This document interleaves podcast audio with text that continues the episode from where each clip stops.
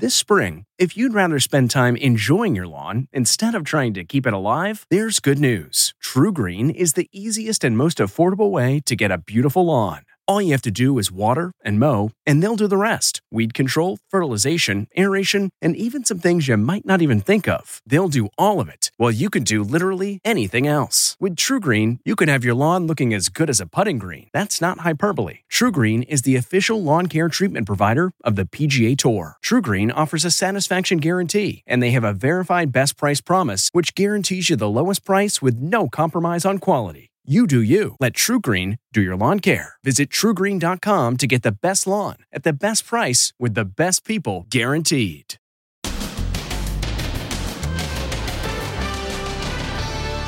Inflatable costume outbreak. How an inflatable Christmas tree costume spread the COVID 19 virus to 44 people. And supermarket invasion by anti maskers. You guys are all gonna get sick. And the teacher who became a viral sensation for teaching her students the value of hugging. The latest victim of COVID 19. Then the Trump tape blowback. Fellas, I need 11,000 votes. Give me a break. If I hadn't heard that tape with my own ears, I couldn't believe that a president of the United States would be doing that. And Melania secretly recorded again. Do I care? I don't. And identity revealed. Any regrets? Where we found the woman who falsely accused a black teenager of stealing her phone. And does she have a history of confrontations at hotels? Plus, Charlie's Angels mystery. Is actress Tanya Roberts dead or alive? Now you're telling me that, that she's alive? And Oh my god! Oh my god! downtown chaos as oh. two knuckleheads leap off a oh hotel roof. They're gone! Oh my god! Plus, the steamiest bachelor shower scene ever. Now, Inside Edition with Deborah Norville. Hello, everybody, and thank you for joining us. The first week of the new year begins with new fears about the spread of coronavirus. The holidays have seen post pandemic record numbers of people traveling. And what was meant to be a sweet way to boost spirits during Christmas has turned out to be a super spreader event at a California hospital. As Jim Moret reports, an inflatable Christmas tree costume is believed to have led to the death of one person and at least 43 infections. An inflatable Christmas costume is being blamed for a fatal outbreak of COVID. A staff member at the Kaiser Permanente Medical Center in San Jose, California, wore the inflatable Christmas tree in the ER on Christmas Day to cheer up colleagues and patients. But just days later, the virus spread through the hospital, afflicting 43 people and killing an ER clerk. A hospital spokesman calls it a highly unusual situation involving a well intentioned staff member acting on their own without advance notice or approval. Authorities believe a fan inside the costume that keeps it inflated sprayed the virus all over the emergency room. Dr. Ashish Jha is Dean of Brown University School of Public Health. Basically, this costume became a kind of a super spreading costume, just spread the virus around in, in a large area. Across America today, the first frontline medical personnel to be vaccinated on December 14th were given their second Pfizer shots, including nurse Sandra Lindsay. Having the second dose get, makes us feel a little safer, but not totally out of the woods. But the slow pace of the rollout is threatening to turn into a major scandal, with 4.2 million people getting shots instead of the expected 20 million. Hospitals are also facing a shortage of vaccines. In Florida, seniors waited in line for hours at drive through vaccination centers, and many were turned away. Hundreds gathered at this hospital in San Antonio, Texas, after a rumor spread that vaccinations were about to begin. With the vaccine in short supply, the chief of Operation Warp Speed is suggesting cutting the dose in half. Giving half the dose to people between the age of 18 and 55. Two doses, half the dose, which means exactly achieving the objective of immunizing double the number of people with the doses we have. Dr. Jha agrees. Most people in their 60s, for instance, are not going to get vaccinated until March or maybe April. That's quite a long time for asking high risk people to wait. Despite the shortage of vaccines, relatives of people who work at this hospital in Culver City were able to jump the lines and receive shots that were intended only for frontline workers. The hospital says it had vaccines that were set to expire and reached out to family family members so they wouldn't go to waste. Meanwhile, there are fears that New Year's celebrations will trigger yet another surge. Two million people passed through crowded airports over the weekend. And despite all the warnings, there were parties like this in Miami and this in LA with 1,000 revelers and another in New York. And can you believe this?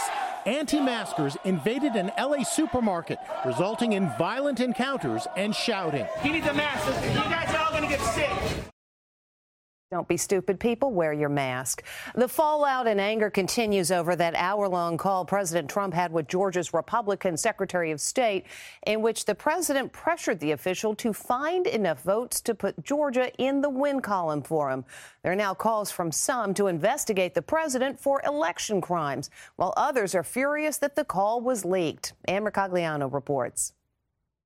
The president is defiant today, unmoved by the growing outrage over his bombshell phone call. I just want to find 11,780 votes. He was secretly recorded alternately bullying and pleading with Georgia's Secretary of State to overturn the election results. Brad, what are we going to do? Uh, we won the election, and it's not fair to take it away from us like this. I think you have to say that you're going to re examine it. Democrats are calling it despicable abuse of power, others saying that it might merit a criminal investigation. If I hadn't heard that tape with my own ears, I couldn't believe that a president of the United States would be doing that. In the hour long phone call, you can hear the president warning Brad Raffensperger that he could face criminal charges if he failed to comply. You know what they did, and you're not reporting it. That's a, you know, that's a criminal. That's a criminal offense, and you know you can't let that happen. That's that's a big risk to you. That's a big risk. But Raffensperger stands up to the president. Mr. President, the challenge that you have is the data you have is wrong. We have to stand by our numbers. We believe our numbers are right. It's not known who recorded and leaked the call. I spoke to reporter Rebecca Schramm from CBS 46 in Atlanta, who says Georgians have their suspicions. We don't know who released the call. We're assuming it's someone from the Secretary of State's office because not a lot of people had access to it. We know it's not someone from the president's team. Is the Secretary of State being viewed as a traitor or a hero to voters in Georgia? Democrats, they'll tell you what the Secretary of State is doing is heroic. And if you ask Republicans, they will tell you that Secretary Raffensperger is a traitor. It is disgusting. Republican Senator David Perdue, who is running in tomorrow's all important runoff, is not a fan. To have a statewide elected official, regardless of party, tape unknowing to, to, tape without disclosing uh, a conversation, private conversation with the president of the United States, and then leaking it to the press. Uh, is disgusting. The president is heading to Georgia today for a big election eve rally. With just 17 days remaining in office, he still refuses to admit defeat. I only need 11,000 votes. Fellas, I need 11,000 votes. Give me a break. And on the subject of taped phone calls, President Trump has also been upset that his wife was never on the cover of a fashion magazine during his time in office. Um, but he may be more worked up about this than the First Lady is. Audio just released of a conversation with the former aide seems to indicate that Mrs. Trump didn't really care about it. A secretly recorded tape is revealing Melania Trump's true feelings about being snubbed by every major fashion magazine during her time as First Lady. Folks said, like, oh, we want to do a profile. Profile. You profile. I don't need profile. Yeah. Uh, what, I need another profile?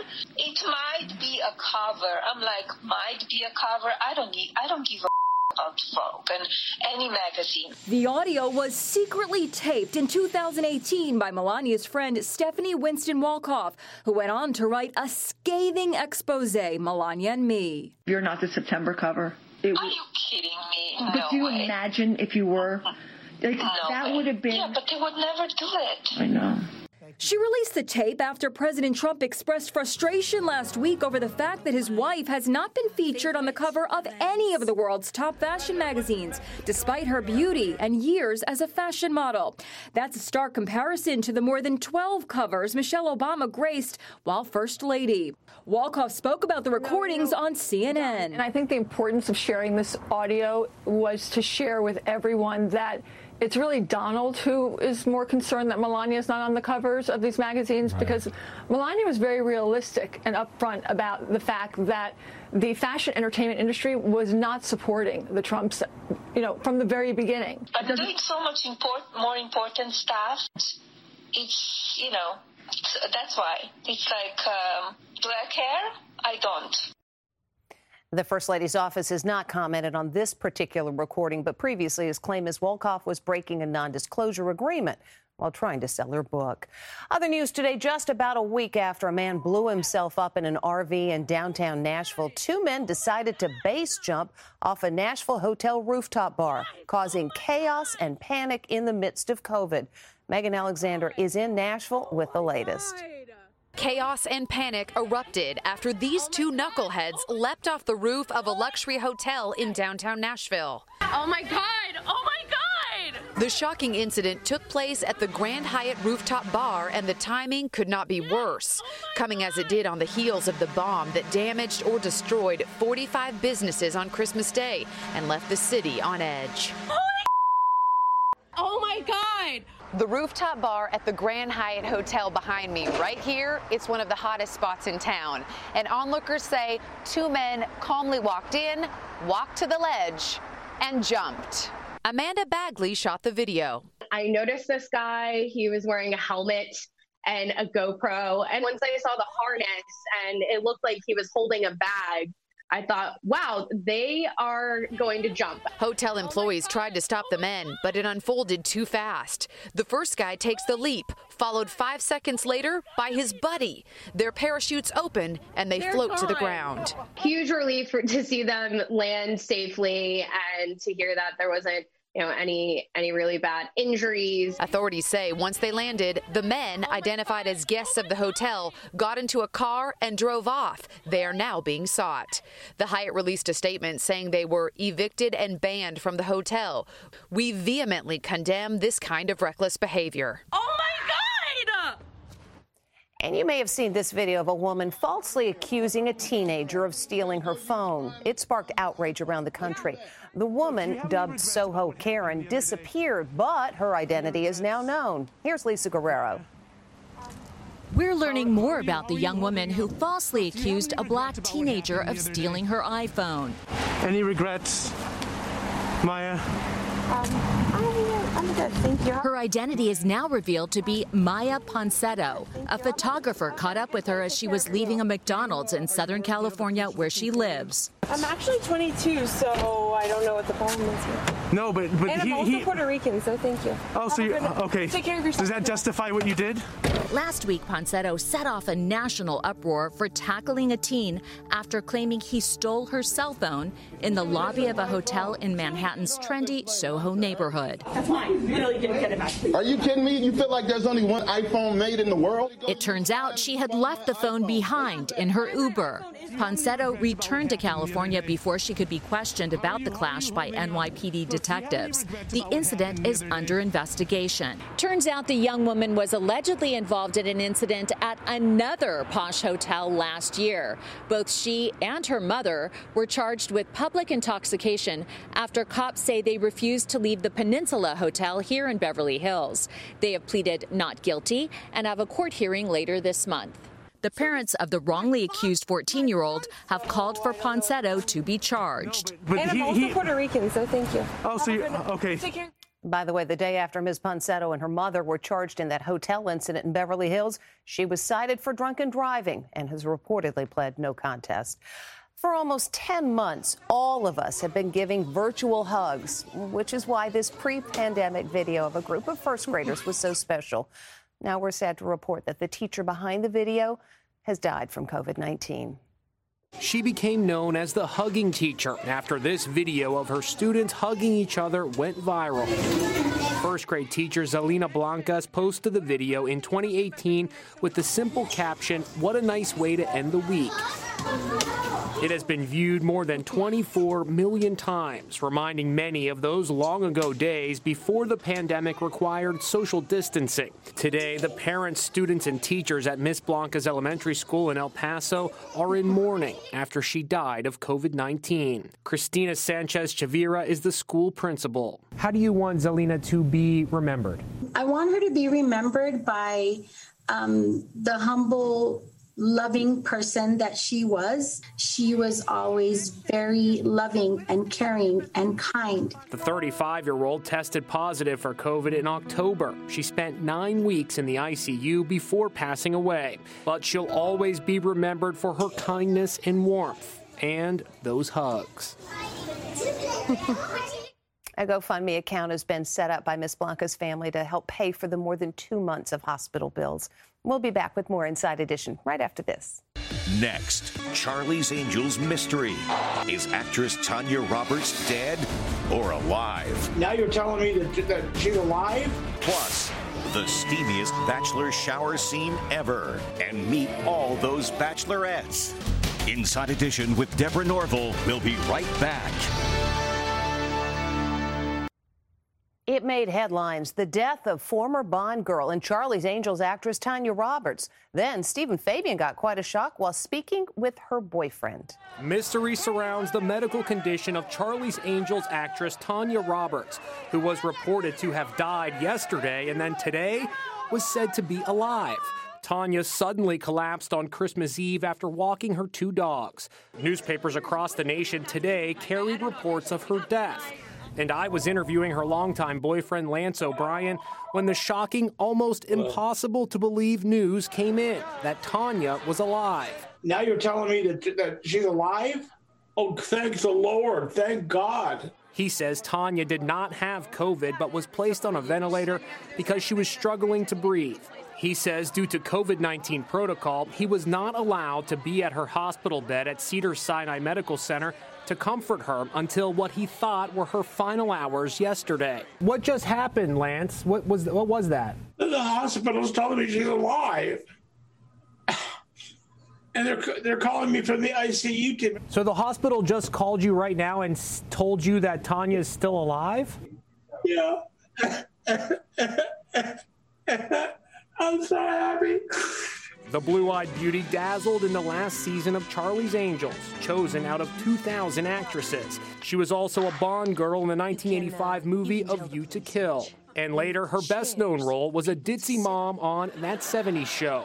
Tanya would often speak with fans during live chats on Facebook. Here she is from December 19th, where she seemed like she was feeling fine. Okay, I've been basically just hiking with my dog and doing my workouts in the house. Her boyfriend says Tanya was experiencing problems with her liver function when she was hospitalized. He is obviously shocked and enormously relieved that reports of her death were greatly exaggerated. Oh my God. Wow, incredible to be on the Zoom with him when he got that news. We do hope she gets better. When we come back, meet the women hoping for a rose from the new bachelor. Oh my God. Matt James is the first black bachelor, and he's speaking with our Megan Alexander about making history. What's going on, Inside Edition? I'm the new bachelor. Meet Matt James, the first black bachelor since the franchise started 19 years ago. This is all new to me. What does it mean to you to be the first black bachelor? It's an honor, you know. It's not a lot of time that you get to be the first in something. And I'm hoping that uh, as the franchise continues, that this type of uh, situations normalize. Matt already has pulses racing. 32 women will try to win the New York real estate agent's heart. Kylie, a hostess from Chicago, actually showed up in lingerie. Are you nervous? Not anymore. San Francisco flight attendant Serena fell for Matt right away. You look incredible. Good. Oh my God, it's been five seconds and I'm already tripping off you. Chelsea from Brooklyn was a bit smoother. She's a runway model. Advice to the ladies no cat fights. I'm not about the drama. I don't, I, it's something that I shy away from. The women are literally falling for you. So, what's Matt looking for? Someone that I could celebrate and do life with, you know, someone who I can support and empower to be the best version of themselves and, and vice versa. Uh, and fortunate for me, that's not something that is specific to a race. Cheers to falling in love. Fallen in love indeed. The Bachelor premieres tonight on ABC. And coming up next, a very devoted boyfriend. Finally, today, a preschool teacher isolating after testing positive for COVID gets a nice surprise. Surprise! I look out my window and my boyfriend is sitting on my roof. And there he is, right there on the roof, unable to resist a visit while his girlfriend remains in quarantine with COVID 19. They even got to have lunch together from a social distance. Now that's a Romeo. And that is Inside Edition. We'll see you tomorrow. Hey, Prime members, you can listen to Inside Edition ad free on Amazon Music. Download the Amazon Music app today. Or you can listen ad free with Wondery Plus in Apple Podcasts. Before you go, tell us about yourself by completing a short survey at wondery.com/slash survey. Have you ever wondered how to say good morning in Italian? Or what is goodbye in French? You can ask Alexa. Just say, What is happy birthday in German? Or how do you say hello in Japanese? Do you want to know how to say I love you in Spanish? Ask Alexa and start learning a new language today. Hi, it's Stephen Colbert, and I'm here to tell you about The Late Show Pod Show, which is the podcast of The Late Show with me, Stephen Colbert. And I'm here with my uh, producer of the podcast, Becca. Hi, Becca. Hi, Stephen. And how long have you been the, the producer of this? We've been doing this for two years now. Okay, and and what is it like to attempt to uh, get feedback from me about the podcast? Be honest about how quickly I respond to emails. You actually respond to emails surprisingly fast. Really? I, I think you might be the only person I respond to respond too quickly. Oh well, that's good. Yeah. I expected I expected you to lay into me. well, this was over the strike period. Oh, I had time. Yeah. See, that, that does that doesn't count. Sure, I responded to everything because responding to you putting reruns up on the podcast was like a form of employment. Yeah. And I felt like I had something to get up for every day. Yeah. So thank you for that. Listen to the Late Show Pod Show with Stephen Colbert wherever you get your podcasts.